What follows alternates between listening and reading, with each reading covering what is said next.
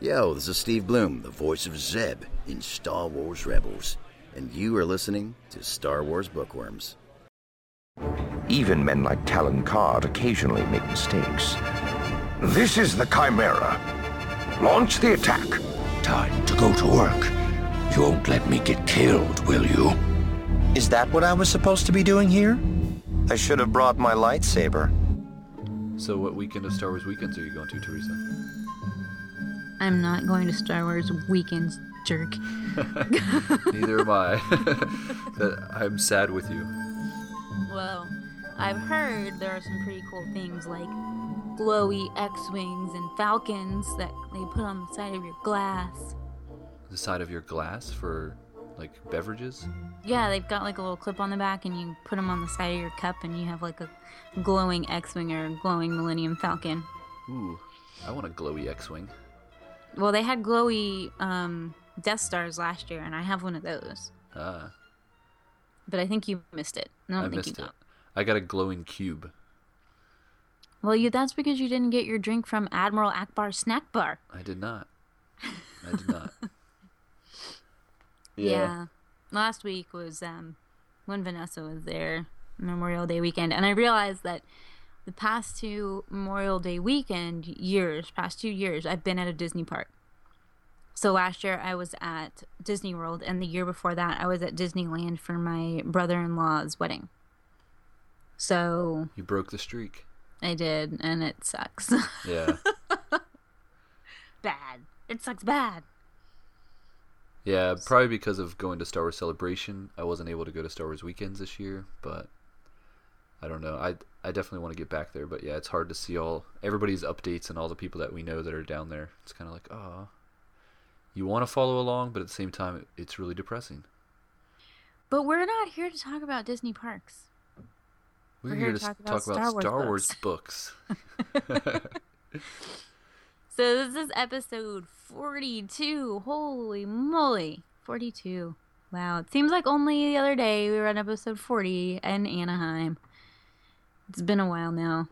Does that make you sad? It's been over a month. We waited like two years for Star Wars Celebration, and now it's like a month afterwards, and it's like, what do I have to live for anymore? we could always go back to Star Wars Celebration next year, In London? and hopefully they'll have a podcast stage again, so we'll have a really good excuse to go out there. Do we have to pretend to be British and talk with British accents? I would totally do that with you. I'm not any good. So. Me neither. It would be hilarious. Yeah, we'd be booed off the stage with like Oh. words we don't know. You mean in the actual podcast? no, I would not do that. I thought you meant just like on the street. oh no. no. So what's going on with our book club? I'm been too busy with teaching and stuff to be involved. Yeah, I was thinking about our book club the other day and how it's kind of outlived us or outgrown us. Because like I was trying to catch up on all the conversations going on over there, and I was like, I am completely out of the loop on our own book club. Like people are just talking like nonstop about Lords of the Sith, which is the book that we're covering for the month of May, and I actually haven't even started reading Lords of the Sith yet, which I really want to, but I'm honestly I'm still trying to finish Heir of the Jedi. I haven't started Heir of the Jedi. Oh my god. So, so bravo to everyone over there in the book club that's keeping up with these books better than we are. But uh, there actually is a lot of discussion going on over there at our Goodreads book club. So if you are reading Lords of the Sith or want to read it or have already finished reading it, um, head on over to the uh, Goodreads page for Star Wars Bookworms, and there's a lot of conversation going on over there. So let's see. When Dark Disciple comes out in July, Yes. so that cannot be a June book. Right. So we'll have time for one more novel between this one and Dark Disciple. So Ooh, something new that I've never read, maybe. Anyway, there's a lot of those. yeah, so we'll probably do similar what, to what we usually do. We'll you know, maybe throw out a few titles uh, out there for people to vote on, get some suggestions on what people would like to read, and then we'll Darth Bane. Darth Bane, Path of Destruction. Yeah, That could be a good one. that's a good one. So we can put a Decision few made. decision made. You already. Never mind. We're not putting it out for a vote. No, but Just we kidding. yeah we'll we'll discuss it and we will have a book ready for uh, the beginning of June and we'll get that uh, started. So I know a lot of people were saying they were like, "Oh, you guys are only doing the new novels." Um, no, we're gonna go back and do some of the Legends novels as well. We just now we found the time to do it. We have a gap between new novels, so Yeah, we have we have a gap. Woohoo! Um, so we have several emails, which we don't always get a ton of emails. So I'm pretty excited that in the time since our last show we have a ton. So I'm going to start with this first one. It says, "Hey bookworms, do you see that, or did you see that over 500 Star Wars comics were recently added to the Marvel Unlimited app?" For a budget minded fan like me, this is a great way for me to be able to read lots of the comics under the Legends banner. Dink dink Legends. That's bunny ear fingers. What's that called? Quody fingers? Quody fingers. I don't know. Bunny ear fingers. I think Quody fingers would be more recognizable. but it probably. I was gonna start to explain why bunny ears works, and then never Like- mind. I'm doing it right now. Yep, it does look like bunny ears. It does, doesn't it? Yep. All right. So I've been reading the new Marvel comics, but had never really gotten into Star Wars comics before now. Could you give fans like me a good starter list of what Star Wars comics of Legends, bunny ears, are worth my time? I've read the Dark Empire collection, but that's it. I look forward to your answer, Jared from Arkansas. Aaron. You're gonna turn that one over to me. Um, that is such a tough question because everyone's opinion is so different on what comics are worth reading. I can tell you which ones I would recommend, but I guarantee you, other people would give you completely different titles and say the ones I recommend are horrible. Um, but I will give you a couple. I- It said you say that you've already read Dark Empire, and I actually would recommend that one. Um, although a lot of people think they're kind of kind of goofy. Um, some of those first Dark Horse comics that came out are some of my favorites. So I would also recommend the uh, Tales of the Jedi comics, which are from about that same time period as Dark Empire was. Um, kind of an older school style art, but it tells kind of the old Republic uh, story of the Jedi and the Sith before even like Kni- Knights of the Old Republic came out as a video game. This is kind of like pre that. So You've um, never told me about these existing comics. they're awesome. I would, yeah, they're really cool comics. Uh, if you've ever heard of the characters Ulic Qel-Droma or um, Nomi Sunrider, maybe No me Nope. Sunrider. no, never heard. of Exar Kun, no. These are all What? these are all Jedi that are um, you know from like that ancient Jedi era. And uh, Who's a Nomi Sunrider? That sounds like a unicorn name. no, it's I a am Nomi Sunrider. It sounds like a pony name. Nomi Sunrider. Yeah, it does What sound would like her a pony. what name. would her what would her cutie mark look like? Cutie like a sun with like a surfboard on top. No, it would be a green lightsaber. No, she can't have a green lightsaber. You can't You're not a cutie mark. Your cutie mark has never mind. Another show. You don't make the cutie mark rules. So yeah, so these Jedi, like, how did we get from Knights or Tales of the Jedi to I, I My was Little just sitting Pony? there with I was sitting there with my mouth open going, I guess I don't. So yes, uh, I would recommend the Tales of Jedi comics. I would also recommend the Republic comic series, uh, which covers a lot of the stuff from the Clone Wars era before the the television shows came out. Um, I think that's a good that's a good starting list. I'd say pick up Tales of the Jedi and Republic. That's what I would recommend, Jared. You're up, sir. All right, so this next email is from Matt, and it says, Hey guys, I met you at your celebration podcast and am now a fan. Aaron, I was there when you were asking what line we were all waiting in, and yes, I saw that shocked expression when we said we were waiting for bookworms. yes, I very much remember. And I'm, I'm trying to visualize the people that I talk to, and I'm wondering if I'm visualizing the right face for you, Matt. Uh, but I do remember kind of the people that were standing around when I asked that question. But um, he continues here You guys have reinvigorated a desire to go back and read a lot of the Legends books I missed out on, especially in recent years. Looking forward to the Bane books. Anyways, my question is if you guys have ever read The Secret History of Star Wars. One of the topics it covers is Lucas's divorce and the impact it had on him. How different would the EU look right now if we had several more films and we would have been introduced to Luke's real sister? Dot dot dot. Smiley face. Take care, Matt, from Pomona, California. No idea what you're talking about. Don't know what real sister means in bunny ears. Um, no doubt George Lucas's divorce had an impact on how he went about his film career and what he chose to do. I would imagine any kind of life altering, you know, home situation would do that, but never heard of it. Don't know. And to answer your question, Matt, I have not read The Secret History of Star Wars. I'm guessing that you haven't either, Teresa. That's what I said. Don't know. Oh. Don't know what he's talking about. Yeah, so yeah, I haven't read it, um, but you know, it's something I definitely like to check out. But I think maybe what Matt's meaning here is just that if I guess maybe if Lucas hadn't have gone through that, you know, life event of a divorce, that maybe it would have changed the entire face of Star Wars. Um, I don't know what he means by real sister either, but maybe he can clarify that in a in a follow up email. Yeah, that'd be cool. But yeah, it was it was cool. Thanks for coming to our you know show. By the way, in Anaheim, that was awesome to see so many people show up, and uh, it was cool that you were there, Matt. So next up, okay, um, this is from Martin.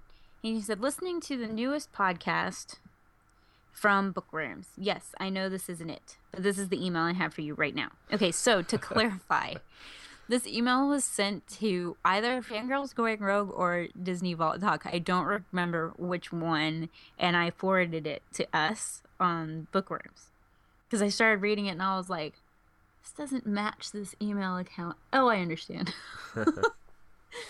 he said, You said you would like Han Solo to show up on Rebels. Me not knowing the timeline that good as I'm sure you do, wasn't Han more of a bad guy and not in that cool bad guy kind of way that you like so much? Teresa. so I think Aaron likes him more than I do, but Han so Solo. by yeah. Yeah, you don't like the cool bad guys. You like the bad bad guys.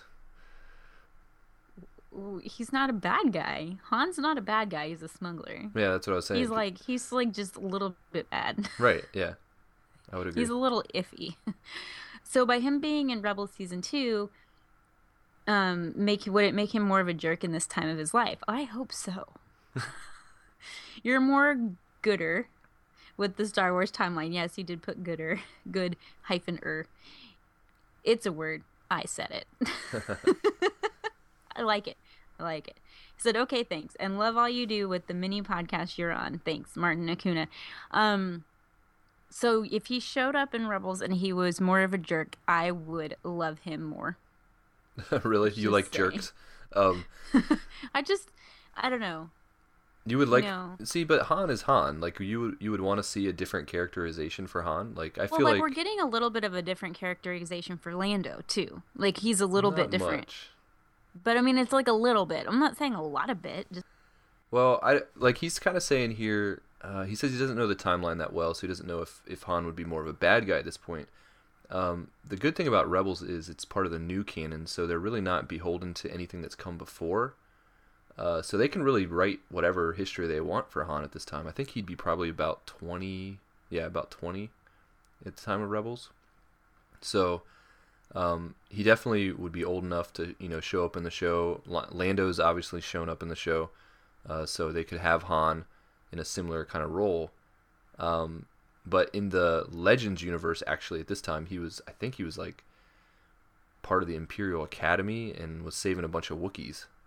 Um, really Yeah, so I think right around right around the time of Rebels, he is part. You know, he kind of went to the Imperial Academy, um, and then ended up rescuing some Wookiees. Is just how he rescued Chewbacca, which is why Chewbacca owes him a life debt, um, and which is also why he didn't stay in the Imperial Academy. So, I mean, that's the Legends universe. I don't know if they would take any of those elements and put it into Rebels, but I don't know. What do you think, Teresa? Do you think they'll actually use Han Solo in Rebels? I have no idea. Yeah. This is why I don't speculate. Because then people do this and they bring up things I said in the past. well, I guess you said you wanted to see him, so um, I guess I did. if I had to make a guess, I'd say he's probably not going to be in Rebels, but it would be interesting if they did put him in there. But I don't think he would be a bad guy, though. My guess is he'd be similar to the Han that we know. I'd like to see more of his smuggly side. He's pretty smugly. Pretty smugly. We're making up all kinds of words. All right, last email. Um, let's see. This is not last email, but close. okay. Have another one. So next email. This is from David, uh, David Motters, and it says, "Aaron Teresa, it was very cool to meet you both in Anaheim. Not only were both of you so nice to me, but also my two best friends who came to celebration as well. I am still bummed that I wasn't able to make it to your podcast in Anaheim, but it sounds like I might have not been able to get in per your latest podcast recap of Celebration. Hopefully, we can meet again at Star Wars weekends. I'm going to the first four weekends. Take care, David Motters, Ocala, Florida. So yeah, we did meet David, which was awesome because um, he's emailed us before, and mm-hmm. so we kind of have been communicating with him through the podcast. So it was really awesome to get to meet him, um, and yeah, his friends were there with him. Um, he was a lot more into Star Wars than they were, but they were, you know, they were like the cool friends that got to, even though their friend was way more into it, they they were like, oh, you know, we'll tag along with you to this this nerdy event. But um, hey, it's geeky. Geeky, uh, but yeah, so it was it was really cool meeting David. Yeah, and actually, um, I have a tweet from him that I actually just got today that said, "Come to Star Wars weekends three, four, or five. I got to meet um, at Vanessa Marshall this weekend. You need to be here. And he sent me a picture of Vanessa and his two kiddos and him. And I just was like, ugh, guilt trip. and I had to respond with, I won't be there, but, you know, have a great time. So thank you, David, so much. And if we could be there, we would. Yes. So our last email starts off with, Thanks for your great interview with Jeffrey Brown. Well, you're welcome. We have Darth Vader and Son and Goodnight Darth Vader, both of which I have read to my one year old son Timothy many times. We read Good Dar- Goodnight Darth Vader more because it has the narration throughout the book, whereas Darth Vader and Son just has scattered lines here and there. But I love all the pictures and jokes found in Darth Vader and Son. Like Aaron was saying, there are several points where I say, Yep, been there. I'm looking forward to you discussing them in more detail on the next episode this episode. May the force be with you, Matt Marks. So, Matt, number one, high five for emailing me not on Vault Talk. Woo! Number two, I'm so glad you listen to Bookworms, and I'm so glad that you read Goodnight Darth Vader. Yay! Is Matt Marks like a, a known Vault Talk listener? He's a Gulliver's listener, yes. Ah. Big time Gulliver's fan. So that's cool. exciting. I love crossover fans. Yeah, I was gonna say carryover listener, or listeners, crossover carryover listener. listener, crossover listeners, something, something listeners. yeah, so for you. We he says here um, he wants to hear us discuss it in more detail in the next episode. Well, here you go, Matt. You're, this is the right episode to listen to because we will be discussing uh, the Jeffrey Brown books in more detail in just a couple minutes. Minutes seconds. I have nothing in the show notes between that and our discussion. So we're going straight into this. Your sleeve? Are we? Hmm. Yes, but before we do, look, I got something.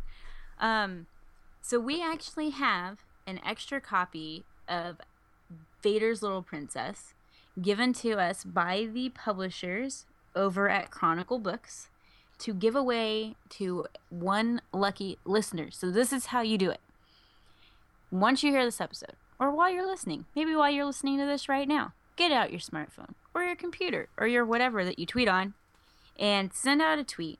And all it needs to be is about why you want Vader's little princess with the hashtag I am a princess. Yes, guys, I am making you do a hashtag that says I am a princess because that proves to me you really want this book. All right, moving on. I already have this book, so I don't have to tweet that. Well, you can't anyway. You're a part of the show. you can't win it. So we have what do we have here? We have four different books by Jeffrey Brown that I think we're going to talk about a little bit, but we're going to specifically focus more on Darth Vader and Friends, which is the more recent release. Um, yeah. So we kind of each pulled a couple of little highlights from the first three. Um, oh, so we did. You, we were supposed to. It's in the show notes. well, you start then. So, which book do you want to start with? Um, why don't we start with Darth Vader and Son? Because I think that was the first one, right? Yes, it was the first one. Cool. I can't start. You can't start because you don't have this one. I can't start it because I don't have it, but you have my highlights. So yeah, so Darth Vader and Son, kind of the way that these. Well, before we kind of get into the details, though, what is your overall like impression of these books. Did you did you enjoy these as an adult? Oh my gosh, yes. Yeah. I love the artwork. I love how cute all the characters look. I mean, they're not Katie Cook cute, but they're cute in their own way, which is totally different. Um, one of the things I actually really like when you open the cover, the kind of like argyle print that's going on on the inside is different for each one. So it with Darth like- Vader and friends, you've got Darth Vader, Leia, what looks like a Han, a Luke, a Chewie. You've got like a lot of an R two, a lot of different characters. It almost looks Um, like a like a bed sheet or something. Yeah. Vader's little princess, you've got um, Vader and Leia. And then Good Night, Darth Vader. Whoa, drop that one. You've got everybody looks like they're asleep. It's like Leia, Luke, and Vader, and they all look. They have their eyes closed. I don't know what Darth Vader and Son look like. It's just um, Darth Vader and Son. Oh, It's like Vader and Luke, like over and over and over. I just like the way that looks. I just kind think of like cool. a brown. I guess all of them are kind of like a brown, right? No, well, Darth Vader and Friends is multicolored. Oh, is it? Um, Vader's yeah. little princess is like that brown and orange color, and then Goodnight Darth Vader is like a black and yellow or something. But um, no, I like all the artwork, and I like the short little snippy jokes. Like they crack me up.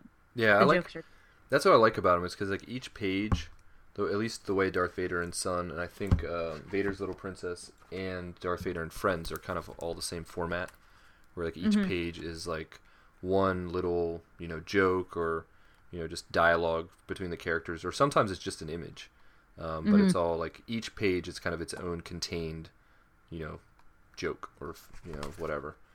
Um, but yeah, I, I'm kind of I'm kind of with you. I love the artwork.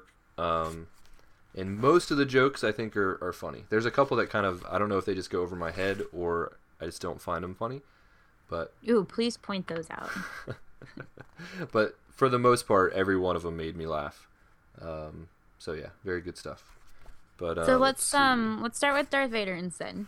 Okay. Um, I have seen and flipped through this book and everything at the bookstore. I actually don't have it in my possession at this current moment in time, so you have my first one. okay, so see. you're first. I'm like looking at it now, trying to flip to the correct page.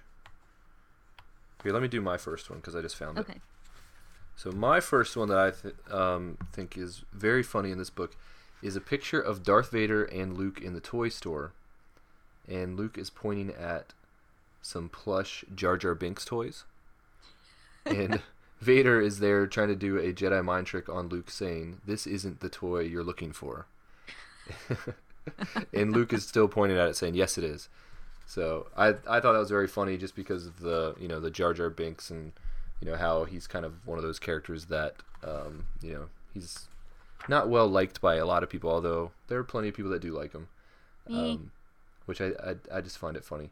But um, and I find it funny because I've been in that situation with my son at the toy store where you're trying to like point him to a specific toy that you want him to have, and then they find a toy that's completely, and you're just like, really, that's what you want? Like, come on, get something I feel cooler like than that. people.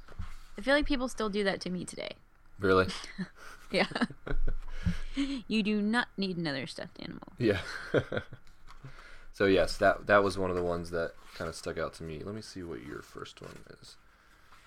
Which is also one that I think is hilarious, but um, this is one that we had looked at earlier, and it's basically a picture of Vader drawing a picture of Darth Maul, and he's sitting at a table with Luke, and then Luke says to him, "Is that a good guy or a bad guy?" And then Vader says, "Uh, good guy."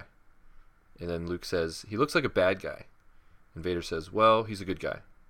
And then Luke says, draw more good guys. So I, wasn't surprised that that was one of the ones that you liked because it has a specific Sith on there that you like a lot. Uh, he looks like a bad guy. yeah. so yeah, that's. I guess the whole premise of this is like, what if Luke or what if Vader was actually a good father and had raised Luke? And I guess that's kind of the the whole premise of this. But he's still Vader. Um, I have a caveat to what you just said. okay. I don't think Vader's necessarily a bad father. He didn't get to be around his kids growing up. So you can't really call him bad dad. Just saying. True. And he thought, well, and yeah, I guess if you're gonna get all into the movies here, um, I think that he didn't even know he had kids, right? For the longest time. He knew he was gonna have them. He just didn't know But he thought what that happened to them. He didn't know. He thought they probably. He probably thought they died when Padme died. right. So he it wasn't like he was a bad father. He just didn't realize that he was supposed to be a good father because he didn't know he was a father. Even though Vader means father in German. Are you quoting uh, Pitch perfect. Pitch Perfect here? His name literally means Darth Father. uh, Uh, such a good movie. Okay. There's so many good jokes in this one. It's really hard to just pick two because I'm flipping through it and like almost every other page is making me laugh here. Okay, um, well, you need to pick another one. Let me see. What's Or your you can do my next one. Maybe we'll just do your second one.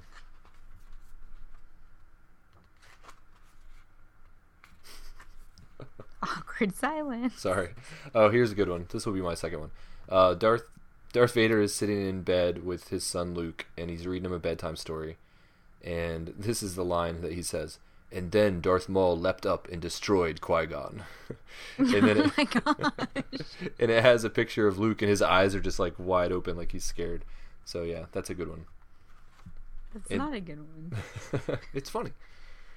And then yours here is uh, a picture of Luke dancing to an Ewok song, and Vader is sitting there with an alternate record in his hand, and he says, "Luke, let's listen to something else for a while, maybe."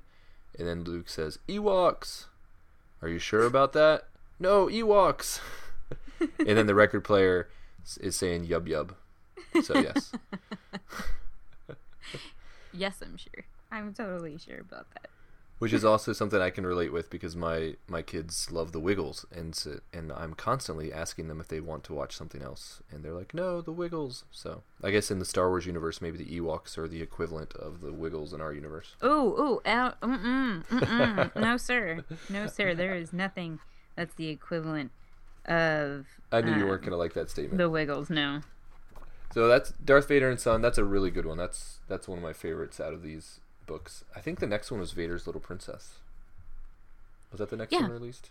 Um, no, I think Goodnight Darth Vader was next. Well, Good Goodnight Darth Vader is a little bit different because it it's almost like written like a bedtime story. Mm-hmm. and so it doesn't have like the individual jokes every page it's just more like different images and then they kind of do this like rhymey bedtime story um so a little Yeah, harder but I, but I, uh, there were pages that I liked about this one. Like, just it's not that they were necessarily funny, but they were pages that I, I thought were clever. so what was one of them Um. Okay. So let's see. The first one is the page that has all of the battle droids on it, and it says it takes a long time. In fact, nothing takes longer for battle battle droids to say goodnight to each other, because they all have to say Roger, Roger, that's good. Roger, Roger, Roger, Roger, we get Roger. we get a jar jar appearance in this one. Yeah. so we have um pretty early on in the book it says when jar jar puts on his pjs for bed he always ends up with a bonk on the head. And it shows jar jar basically falling over himself as he's trying to get put on his pajama pants so Did you really just pick a Jar Jar page? I to see Jar Jar fall down and hit his head, yeah, that's that's entertaining for me. So the next one I picked from Goodnight Darth Vader has the Acklay, the Reek, and the Nexu from Geonosis. And, and you know, it's on two pages and it says, In the arena, it's always a fight to settle the creatures all down for the night. And then the next page has them all cuddled up on each other like kittens sleeping. And the Nexu looks cute. Yeah, Because he's like one of my favorite Star Wars creatures. I like that one as well. That was that probably would have been one of the ones I picked. Let me see. I'm gonna steal your other one, I bet.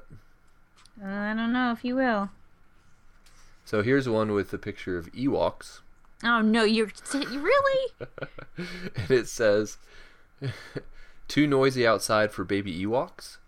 It's best when the Empire's been silenced with rocks." Can't believe you did that. But the picture is funny because you have the like kind of the two Ewok parents with their crying baby, and then the next page is Ewoks throwing rocks at stormtroopers' heads in a children's book. All right, I'm gonna take the second to last two pages as my last one. Um, it's just a picture of the Death Star up close, and then further away, and the Death Star's kind of like disappearing into the night, and it says "Good night, Death Star." So I'm guessing And I just think, "Good night, Death Star." Explode. so I'm guessing this book is kind of like a, a play on the the children's book Goodnight Moon. Yes, Okay. I think so. At least. At least I mean, I don't know. title We didn't. We didn't ask Jeffrey Brown about that. I don't think. I don't think we did. We get an Ahsoka Darn. appearance in this one, which is kind of cool too. Yeah, I was gonna pick her page, but it's not that cool. Yeah. but I it- wanted it to be cooler than it was. it was kind of cool to see like um, you know a Clone Wars character included in here, not just movie characters. Yeah. Which I think So he sprinkles some of that stuff in the other books too. I think so. So the third one is Vader's Little Princess. So let's see here. My first one. My first one is a page, uh, and it's like Vader and Leia in the forest. Kind of looks like Endor, and she says, "Dad, don't move. Look." And he has a butterfly on his head. You probably like the cover too, right? Yeah, they're having a tea party with little an Ewok. stuffed Ewok. Yeah, I can just imagine you doing that, like as a, as a little having girl. a tea party with an having, Ewok. having a little tea party with like a, a stuffed Ewok. Well, that would have been impossible since I didn't have a stuffed Ewok until about a year ago. Well, if you had the option. I don't know. I didn't really have tea parties. I did run my own McDonald's though out of closet. so you could have a so you could have a stuffed Ewok while you're serving him a Big Mac, There we go. Imaginary Big Mac. Let's do Um, that. I actually did have a stuffed Ewok when I was a child. Did you get rid of it? I th- yeah, at some point I have lost it. I don't know what happened to it, but I did have one. Um. So let's see. I like this one here where it's just a funny play on a line from the movie, and it says it's Darth Vader standing there, and he says, "You were right about me. Tell your sister you were right." And then Luke's like, uh, "Leia's standing right there, Dad." it's kind of one of those you kind of have to see to get the joke, but um, I th- I thought it was pretty funny. Okay, so on this page, I've got it's on two pages. There's two different scenes. So the first one, it's Leia, like how she looks when she's on Endor and she's got her hair braided and stuff, like but long, not braided on the top of her head. So after she lives in Bright Tree Village for a little bit, and they're in Bright Tree Village, and she says, "I don't care what you think. These are my friends." and she's got all the Ewoks standing behind her. And then the page next to that says she has a phone, like a cell phone. She's standing there and she says, I think it's telemarketers calling. And Vader says, Leave them to me. I will deal with them myself. This one is like, this is another one. It's just full of really good jokes, so it's kind of hard to pick here. But, um, the the one where you have Han and Leia kissing, and Vader is standing there, and it just says no because he caught them kissing. So, which I guess any dad could probably relate with that as well. um, all right, where is my last one? It's the it's this page where they're having an argument and Leia says, I hate you. And Vader says, Yes, use your hate. Nice.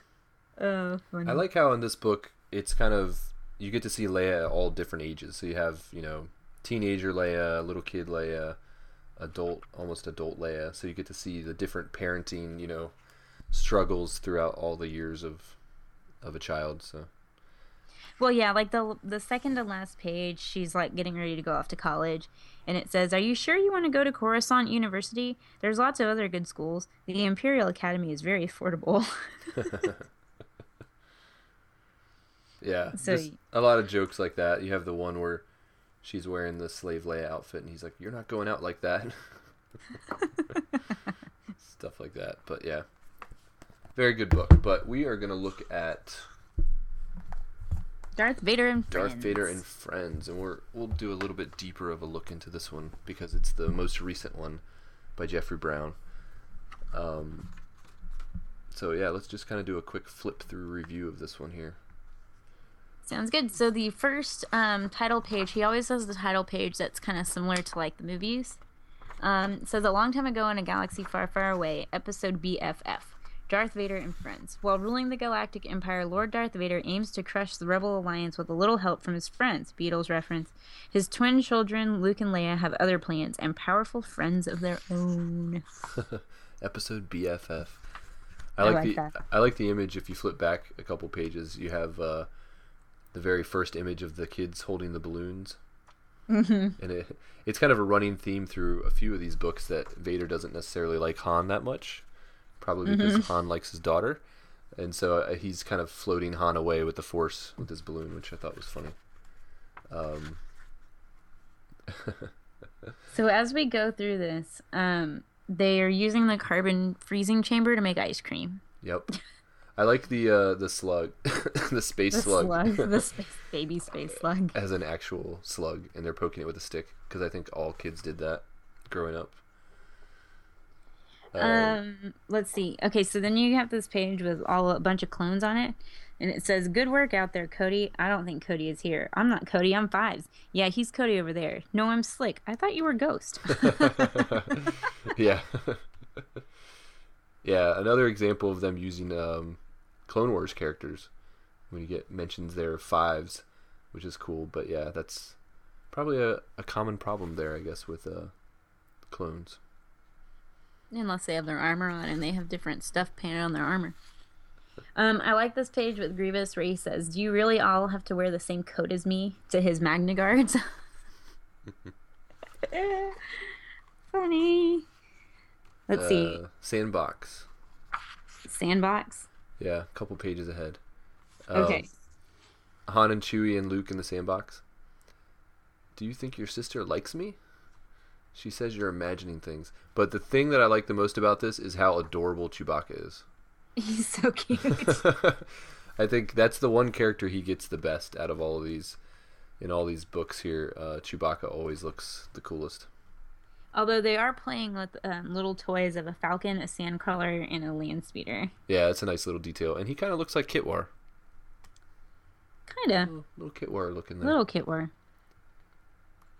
All right, let's see. Um, if you go forward a page, um, there's uh, it's got Leia and she's got a friend with her, and she says, "Your helmet? Oh, I know where it is." and it's got drawn hearts and flowers and stuff on it. On Darth Vader's helmet. Nice. yeah. Ooh, Death Star pinata. So Luke smashes the Death Star open, and candy's flying everywhere. That's fitting. I like this one here. If you flip a few pages forward, you get the one where Jabba is on it, Mm-hmm. and he's with um, the uh, oh, what's that character's name? Salacious Crumb. Salacious Crumb, yeah. And they he just says Nobata mi mikuyuna unu sante jka uba chiska, which translates to nobody understands me like you do. Okay, the the page right next to that, it's Luke, um, C-3PO, and R2, and he, says these aren't the dro- and a stormtrooper. He says these aren't the droids you're looking for, and then the stormtrooper says these aren't the droids you're looking for. Oh, and Luke's got his hand up. Okay, um, and then Luke says move along, and the stormtrooper says move along, and then Luke says stop repeating everything I say, and the stormtrooper says stop repeating everything I say, because he doesn't realize that he's force something him. Uh, I like the uh, Han on the bantha at the petting zoo. I think that actually happened in one of the Star Wars, uh, the uh, Fate of the Jedi novels. Um, okay, so if you flip forward quite a few pages, there's um, Luke and Leia on Hoth, and they they're drawing on the battle plan screen, and it says who drew up this battle plan. It doesn't make any sense, and it's just a bunch of red and blue squiggles. Yep. Got Chewbacca playing in the snow. yep, very cute. Let's see. Oh, I like this one here. You get the, you know, you always hear the story of how Lando actually used to own the Millennium Falcon and he lost it, you know, in a bet to Han Solo. Well, here we learn the story that it was actually over a game of marbles. Um, that we we get to see little little Lando, little Han. Actually, we even have a little Lobot there. um, which is kind of cute. But um, yeah, so that's kind of funny. I like this Halloween page where they say yeah. trick or treat, and it's all like Jaxxon the Rabbit makes an appearance in on this page, Yeah, we get, and Leia's in her Boushh disguise. Luke is wearing his like um, Return of the Jedi cloak, and Lando's wearing his um, um, the outfit he wears in Jabba's palace. yeah. I love. Oh, the, and Chewbacca's dressed as Bossk. yeah, I love the the Jaxxon cameo, but then Chewbacca as Bossk is kind of interesting because you know Bossk or his entire species is kind of known for hunting Wookiees. And so it's kind of a little ironic that he's wearing a Bossk costume as his Halloween costume. And there's this. Go ahead. I this is the first I'm noticing this one, but Lando hanging out with Nien Nunb Uh huh. and Lobot standing off to the side, like sad that he he's friend. Sorry, um, he's sad that his friend is hanging out with somebody else. We've all been there. We've all been there. um, I like this one where they're on Endor and Leia's saying, "Come on, my friends have the coolest treehouse," and Han's like, "Um, okay," because they're pointing spears and stuff at him. The Ewoks. But the Ewoks really do have the coolest tree houses. Admiral Ozzel as is as clumsy as he is stupid. uh, and then they actually have him slipping on a mouse droid, That's funny. which I think is funny. More Ewoks. Yeah, I don't really understand. Oh, they're all injured now. Yeah. I don't understand that page. I like Um, the the movie theater page where you have uh, Han and Leia watching a movie there. I guess like a lot of the you know we got 3PO and R2 and Lando and Chewbacca and Luke. They're all watching a movie, and then you have the bounty hunters kind of in the back row, and Boba Fett is pestering Han by throwing popcorn at the back of his head. It's good. Yeah, and be- before that, there's a page where they're all like sitting at desks like they're at school. And Vader says, calculate every possible destination along their last known trajectory. And Han says, I hate math problems. Yeah, that's one of the good things about these is how he he takes lines from the movies, like really well known lines, and then he puts a little you know comedic spin on it. But Han pointed at Chewie, you wouldn't really kiss her, would you?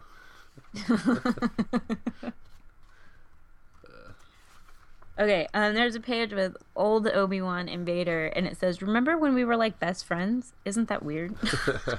yeah, and they're like about to fight, their lightsabers out. Yeah, that's good.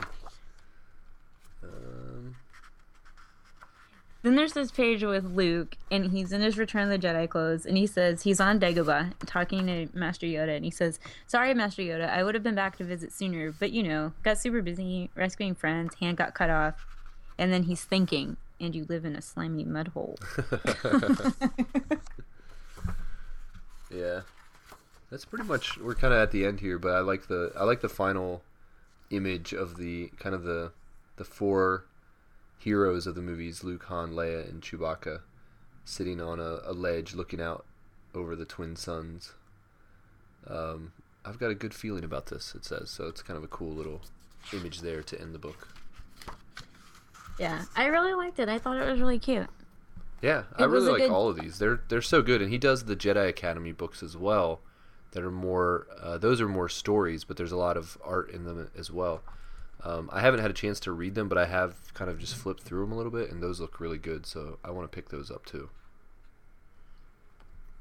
So, I guess now we are moving on to talk about Ultimate Star Wars. And the reason we're talking about this is because, um, well, one, it's the new encyclopedia for the new canon. It's also just a really cool book. And our friends um, Tricia Barr, Adam Bray, Dan Wallace, and we've never had Ryder Windham on the show. We've never been lucky enough, but someday we will. Um, so we know three of the four authors on this book. And um, I don't know. I mean, I just think it's really cool, and we were both lucky enough to get a copy from DK Publishing. Thank you guys very much um, at Celebration. So we have it here, and we kind of wanted to do sort of the same kind of deal, flip the review, not of every page. Um, we kind of hit some highlights of things that we like about this book. Um, so Aaron, let's just start with kind of the overall feel of the book and like the things that you kind of like. My first thing is the intro and the foreword. So the foreword is by Anthony Daniels, and I actually really like what he had to say and the way he worded it. And then the intro is by Ryder Windham, and I like how he explained what this book is. Um, he used like his opening in the intro. He says, "If you're familiar with Ric Olié, the Sando Aqua Monster, Slave One, Verikino, IG-88, Lobot, and Ewoks, you must be a fan of Star Wars. But if you recognize any of those names, that's remarkable because none of them are mentioned in the Star Wars movies themselves. So you must have gained that knowledge elsewhere, possibly from toy packages, comics, books, or pure osmosis." and I think it's cool because we, I never really, I've just always known the term Ewoks. I don't really know where I learned it from. You know, now Right. I think about it, I thought I learned it from the movie, but I guess not. they never actually say it in the movie, do they? Yeah, that's a it's a really good introduction, and then um, we have the the forward by Anthony Daniels, um, which was interesting to kind of get his take on some of the stuff, and he's kind of talking about how he doesn't know as much about the universe as people might think he would know, um, just because he's so involved with the movies. And so he said, you know, a resource like this is good for someone like him who, you know, might not know all the details of the universe and something that he can kind of flip through. And um, I think that's what's so good about the way that they designed this book is it is really easy to just pretty much flip to any page and just, you know, learn information about the different characters and vehicles and things like that. But the, the way they have it laid out is just so easy to take in. Yeah, the only thing is like, you know, they talk Ryder Windham talks about it in the intro, but you know, if you're looking for something specific, you know, or like if you were trying to find out the name of a creature or something, how would you know what to look for in an encyclopedia because you don't know the name of it, you know? Um and that makes sense. And they have an index in the back so that you can find things that you're looking for.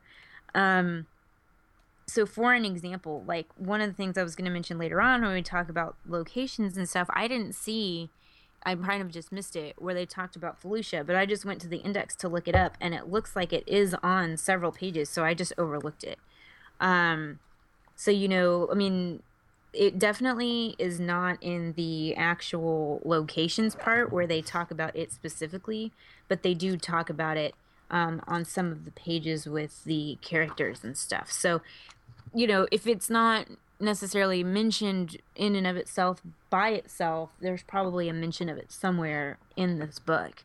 Um, something else that I really liked about this book is they have these timelines that they've sort of created. Um, and sorry, I was looking to see if the other thing I didn't think was in here, but it is actually in here.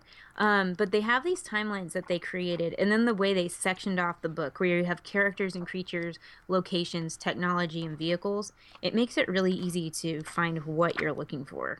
Yeah. Yeah, it's definitely a different kind of layout than what we've seen before in like kind of a Star Wars encyclopedia. Um, I think the one that came out a long time ago was just in alphabetical order, I have that.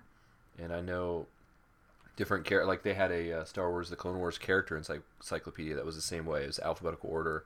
Um, this one really it's it's a lot different in that even on the individual sections, it's not alphabetized. So if you are looking for a specific character, maybe it is a little tougher to find them. But to have that index in the back is like extremely valuable. So maybe you do know the name of a character and you want to see, you know, what this book has to say about them. You know, like for example, Luke Skywalker. It's not like you could kind of flip to the L section of this book because it's not the way that it's laid out. But you do have that index to help you out to find the characters. yep. But the Yeah, but you know the other thing though, and I guess once we get into talking about the characters, I'll bring this up. So, um, do you want to just go ahead and jump into the characters? Or do you have something else as No, far as yeah, the can- design? I mean, the design really is just, it's very much set up like a coffee book table or a coffee table book, a coffee book table. a coffee table book, like where, um, you know, it's everything is really sectioned out in, you know, into these digestible chunks, you know, so you can pick up, like I was saying before, you could flip to any page and if anything catches your eye, it's not like you have to read paragraphs and paragraphs about Ric Olié, you know, like there's just a quick little explanation as to who he is. Doesn't get into a lot of detail, Um, for some of the more main characters, it does get into more detail, but for the most part, it's just little snippets of information about about these things. So it makes it really easy to to take in, and that's that's what I love about the layout. So as we go into this, the first section you get to is the characters, and the characters' timeline is pretty cool because they start you in the Crisis on the Republic, and they go through with sort of all the big events and big things that happened with these pictures inside these circles, and it's pretty cool because they just mesh Clone Wars and Rebels right into everything else, almost like it's just one consistent storyline, which is how it's supposed to be now, and I really like that. Um, the first character we come to is Obi Wan Kenobi, and I'm using this as an example. Um, this isn't necessarily one of my favorite pages, but they do this cool thing where you have the title for the main character that you're showcasing, a brief summary. Um, so for Obi Wan, it says a Jedi and veteran of the Clone Wars. Obi Wan Kenobi's achievements include surviving duels with three Sith Lords and training two generations of Skywalkers before he became one with the Force. So they give you just a real brief intro, and then there's a quote from that character and of course with obi-wan it's the force will be with you always. But the next part is something that i really like and i actually did this in my book that i used for autographs. Um, it has their appearances so where they showed up their species their homeworld and their affiliation. And that is all stuff that i love. For some reason i just love that they actually did that because i decided to do that on my own for each of the characters that i used in my autograph book. So like I have Darth Maul. So for Darth Maul it has all of that information and I specifically remember giving that book to Ray Park and him going, "Wow, look at all this stuff. I didn't even know all this stuff about my character" as he read about it. You know, so it's kind of neat that they did that same idea in Ultimate Star Wars. Yeah. I just noticed that his homeworld is Stewjon. Yes. And I, I knew that George Lucas had said that as a joke. I did not realize that that was canon. It is. That's funny. Um, but yeah, so for the bigger characters like Obi Wan Kenobi, you get this kind of full spread, uh, like you were explaining.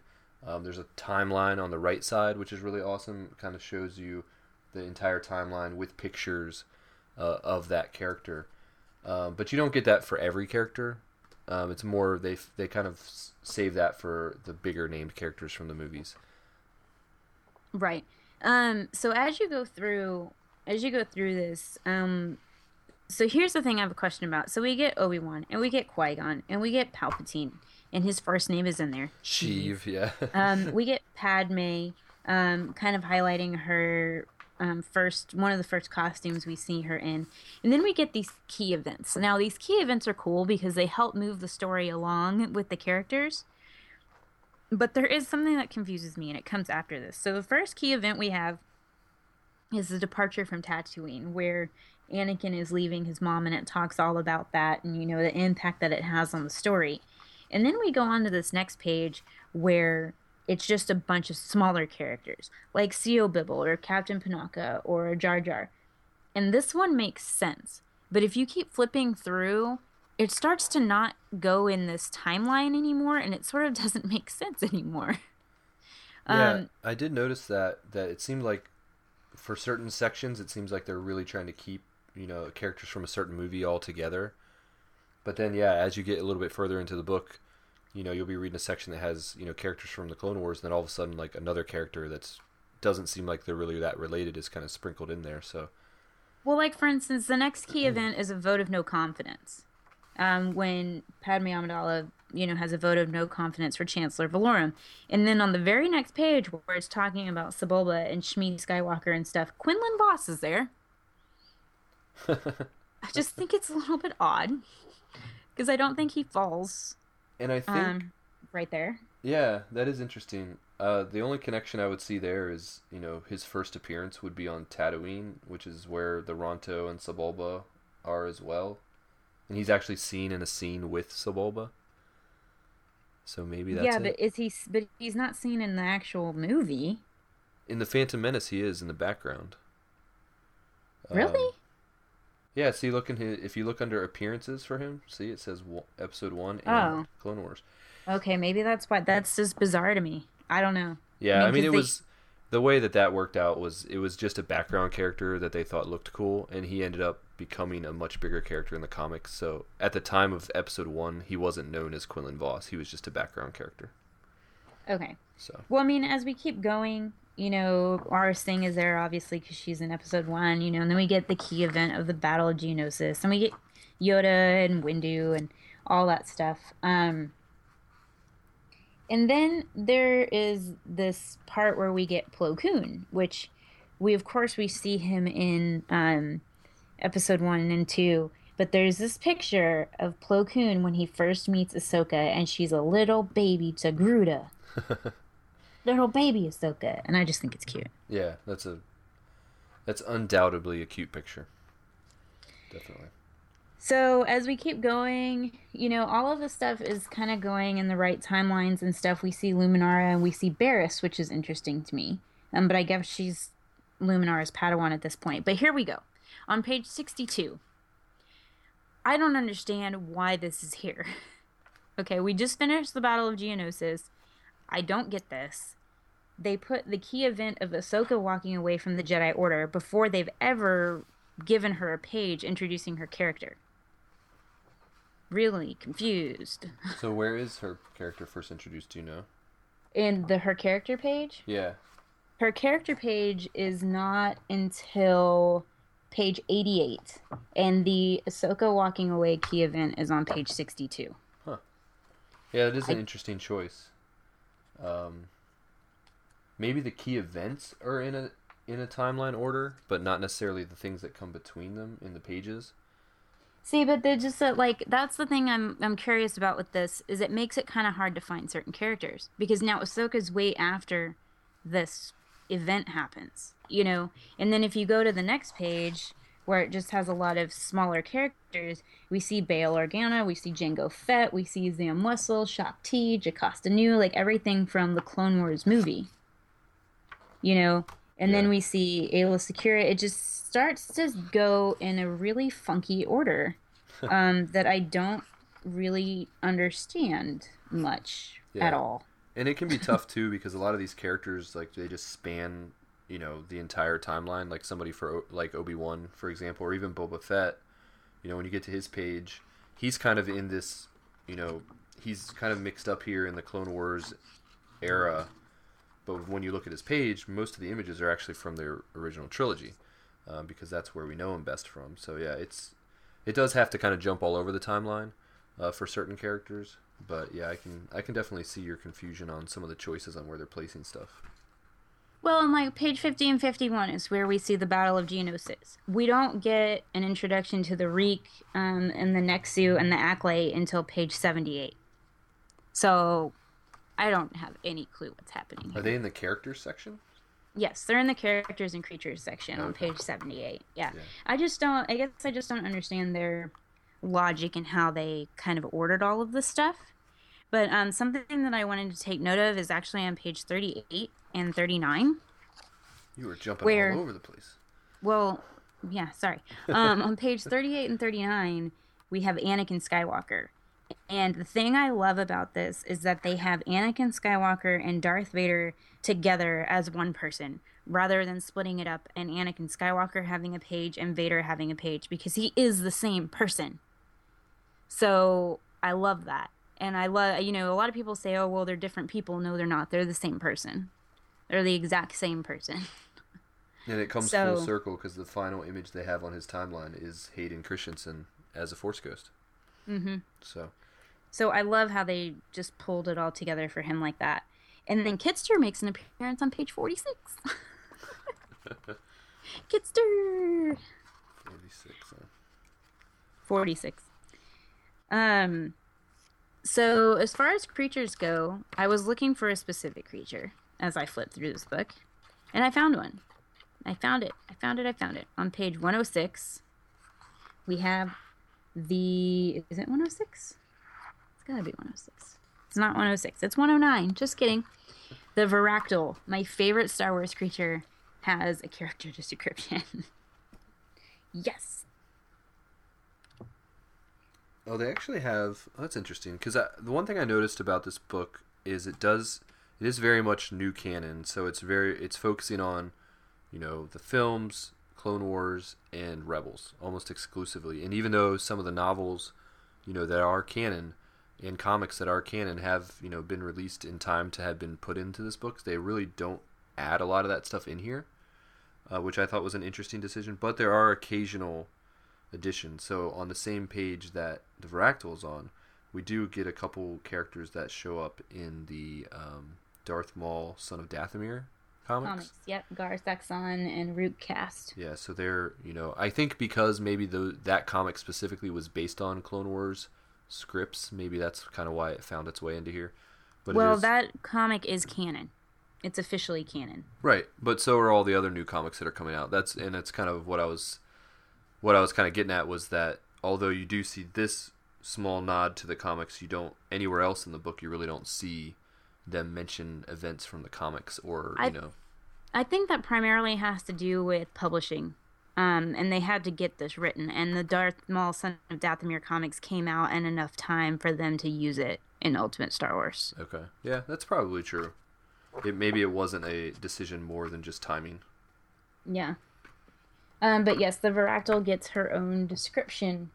Um, so when we get to the part with Kanan and Hera, it's on page 114 and 115. There's a little, there's a picture of Hera and Kanan at the bottom of Hera's page, and there's a little thing in the picture, and it says attraction? Question mark. There is a special bond between Kanan and Hera, though it's not always visible on the surface. I was like, whoa. So I like how they, they say attraction, and you're like, oh, they're gonna clear this up for us, and then you read it like, nope, they didn't clear it up. we still don't know. um, yeah, it's. Do you find it jarring at all? I mean, maybe for us it's easier because we're so familiar with all the different types of Star Wars, but like for somebody that maybe hasn't really seen Star Wars that much or does isn't that familiar with, it and they pick this book up, do you think it would be a little jarring where you're flipping through it and you have like all these images of characters from the movies, and then you flip, and then all of a sudden it's like animated characters, and you're like, wait, this is all the No, not at all. I, because I think they're finally blending that timeline together. And they're making it very clear that all of this stuff is one in, in and of itself. Like it's all one world of things. And I actually told Greg, who's not as big of a Star Wars fan, that this would be perfect for him. Because Yeah. he'd be able to see how everything ties into each other and how it's all connected. Um, because it makes it very clear here Right. in this book. Um, on page 148, they do this cool thing at the end of each section where they give you some behind the scenes pictures. But there's this quote I'd never heard of before, and it's from Harrison Ford in 1977, and he says, "Star Wars is finally about people and not, and and not finally about science." I think that's what makes it so accessible. And it's very true. Star Wars is a fantasy story about people and characters and not a science fiction story. And I think that's why I love it so much. Right. So, yay, Harrison Ford. so, one of the things I was looking for, because I didn't see it when they were talking on Lethal, was about loth cats. I looked it up in the index, and it is there. It's just they're very small. But just further, just like justification for me that loth cats is a thing. Yes, it, it always has been a thing, Teresa. no one's disputing that loth cats are canon.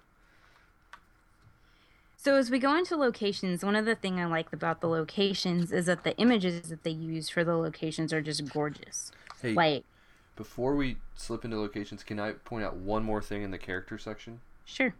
There are actually three characters in here that are not like when it says appearances, it says other. It doesn't actually say they're from anything. So that's on page 137. Okay. Now I googled their names and figured out where they're from, but I thought I just thought it was an interesting addition. If you look at page 137, you see the three characters there at the bottom. Oh, Saponza, Jenica Pierce, and Commander Kosh. Yes. Where are they from? They're from the mobile game Star Wars Commander, I think it's called.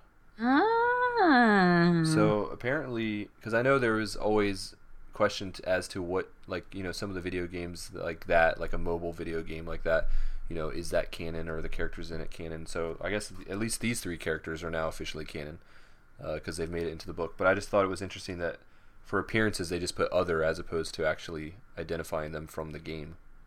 Hmm. So. That's cool. So, um, as we get into locations, the images that they're using are just really gorgeous. Like for Naboo, um, the artwork and the pictures that they use it just makes me want to go there. for a lot of these planets. Very, very cool. Um, again, and they do the same thing where you get a description of the planet, a quote about the planet. Um, like Supreme Chancellor Palpatine, his quote is on Naboo, and it says, "The pride I feel for this planet cannot be put into words." Um, and then you get things like the appearances of the planet, the region it's from, the sector, the sector, the system, and then the, what its primary terrains are. So, I think that's very cool. Um, you also get key events here, the same as you do in the characters section. Um, you get smaller locations than, you know, so not just planets, but like small locations of things. One of those would be um, the Outlander Gambling Club, where Anakin and Obi Wan go to find Zam Wesell. So you get like the name of it and things like that. Um, kind of cool, small stuff. Dex's Diner is in there. Um, Chancellor Palpatine's office. and then there's this thing on, and again, just so you, it just for the record, again, the timeline and like the skipping around, they talk about Tatooine and there's no Mos Eisley Cantina. You have to go a few pages before you get to that. Again, I just think it's really weird. I don't understand it. what page are you on? I'm trying to keep up with you. Oh, I'm not going page by page. I I did research. I Um, did too. I, I haven't read the whole book yet. I want to. I. I would love to go back and actually read the entire thing, like every word. That would take a while, but I have look, looked at every single page, um, which which was uh, fun to do because, it's, like you said, it's all very visually stunning and just the way that they designed it. I don't know who is responsible for the layout of this book, but I give them two thumbs up because they did an awesome job. So on page 223, that's talking about Endor. No surprise, I would like this, but it's not what you think. Do you think you can pick out what I'm going to talk about on page 223? I thought you were going to talk about the Yuzzums. I am going to talk about the I can read your mind still. Um, I just think it's cool that they actually talk about the Yuzzums and that they're a resident and creature that is from Endor. Um, because we see Yuzzums in other places, but I just thought it was neat. Yeah, I think it's kind of cool because little details like that, like that were established in the old EU, um, you know, like the fact that Yuzzums were from the same planet as the Ewoks, and it's kind of cool that they're even though they've kind of wiped the slate clean and they can retell this stuff if they want to. It's nice to see that they're keeping some of those details uh, that we know. So, is there anything from locations for you? Um, nothing specific really that stands out. Just, just like looking at them all. So then the next section is technology. Um, and I thought this was neat. It's neat for me because I don't really pay attention to the technology part of Star Wars a lot. So I was like, ooh, an image caster. That's what that's called, where Qui Gon shows the ship on his little holography thing. Um, but the one thing I wanted to point out on 234 is they actually show what a T 14 hyperdrive looks like. Yeah, I didn't know what it looked like. Yeah, I don't know noticed- if I ever cared. Yeah, that stuck out to me too. I looked at it, I was like, oh, okay. Now I know.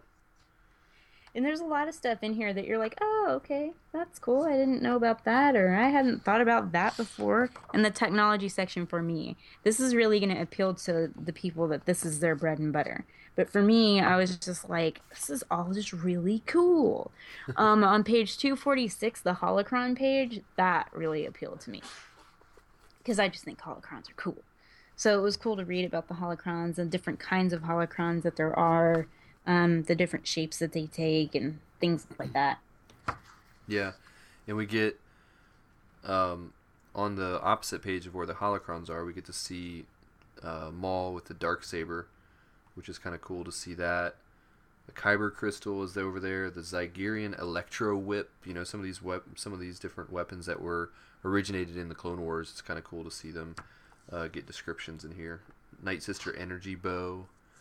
Um, yeah, so pretty much all the different weapons, you know, are are found here. Even individual characters' lightsabers. You know, they have a section for Sidious's lightsaber, Kanan's lightsaber, Ezra's lightsaber. Like pretty much every character that has a lightsaber gets a little section on it. Um, did you Well, not everybody. well, not every. Yeah, maybe not everybody. That'd be a whole different book. Um, did you notice on page two forty nine? an image of Luke Skywalker holding a gun. Mm-hmm. I was trying to place that. Like when That's does in Jabba's palace. he pulls a gun on Jabba? Mm-hmm. Okay. I just don't remember ever seeing that scene, and I was just like, "Oh, that's interesting." You don't usually see Luke like like that, but okay. So then the next and last section is the vehicle section, and it's set up the exact same way um, with the timeline on the front, and then you get like the major ships. The only thing is here you don't really get pages devoted to one specific ship, except for things like the Slave One and the Falcon. Um, you know, and you get a couple of key events in here as well, but most of the pages in here have um, a lot of different ships and stuff on them. But then we get to my favorite page, which is page 292 and 293, and it's all about the Ghost and the Phantom. The Ghost is my favorite ship, so uh, I love this page. Yeah, Makes me very happy. very cool page. The Ghost is definitely, um, it's up there for me too. It's I don't know if it's my favorite ship, but it's definitely up there.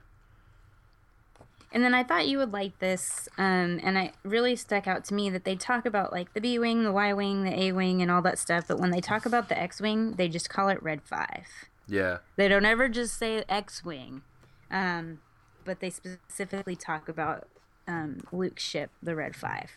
yeah. Which I and looked I at it thought and I that was was like, really neat. yeah, I was like, is there? Are they saying that his ship is called Red Five, or is that just his de- designation? It seems like it's just his designation, but yeah, that did stick out to me. I did notice that. Cool. Anything else uh, that stuck out to you in this book, or anything you wanted to talk about? No, just that you know, overall, I think it's going to be a really good, handy book that I'll be going to whenever I need to look something up. Um, and the index is very, very helpful.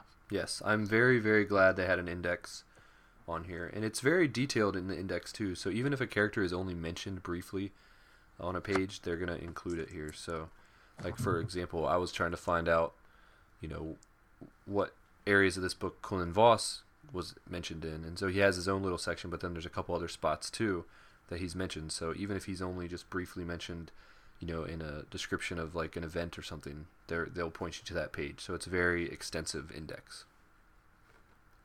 But um, yeah, Yep. So I think anybody and everybody really should go pick up Ultimate Star Wars. It's definitely worth it, and it'll be a really cool talking piece to have in your house. yeah, I love this book. Um, it's a lot different than the kind of the essential guides and things like that that we've gotten before.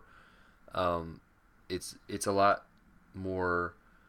Um, it's not as comprehensive, I guess you could say, as some of those old essential guides were, but it's a fun book to just kind of browse through, and I think that's the value of a book like this. It gives you, you know, pretty much every major character, even most minor characters that are across all of Star Wars canon, in one book, with you know vehicles and locations and all that stuff, you know, in there as well. Everything that you need to know in a very visually stunning book. So this is a very high recommend.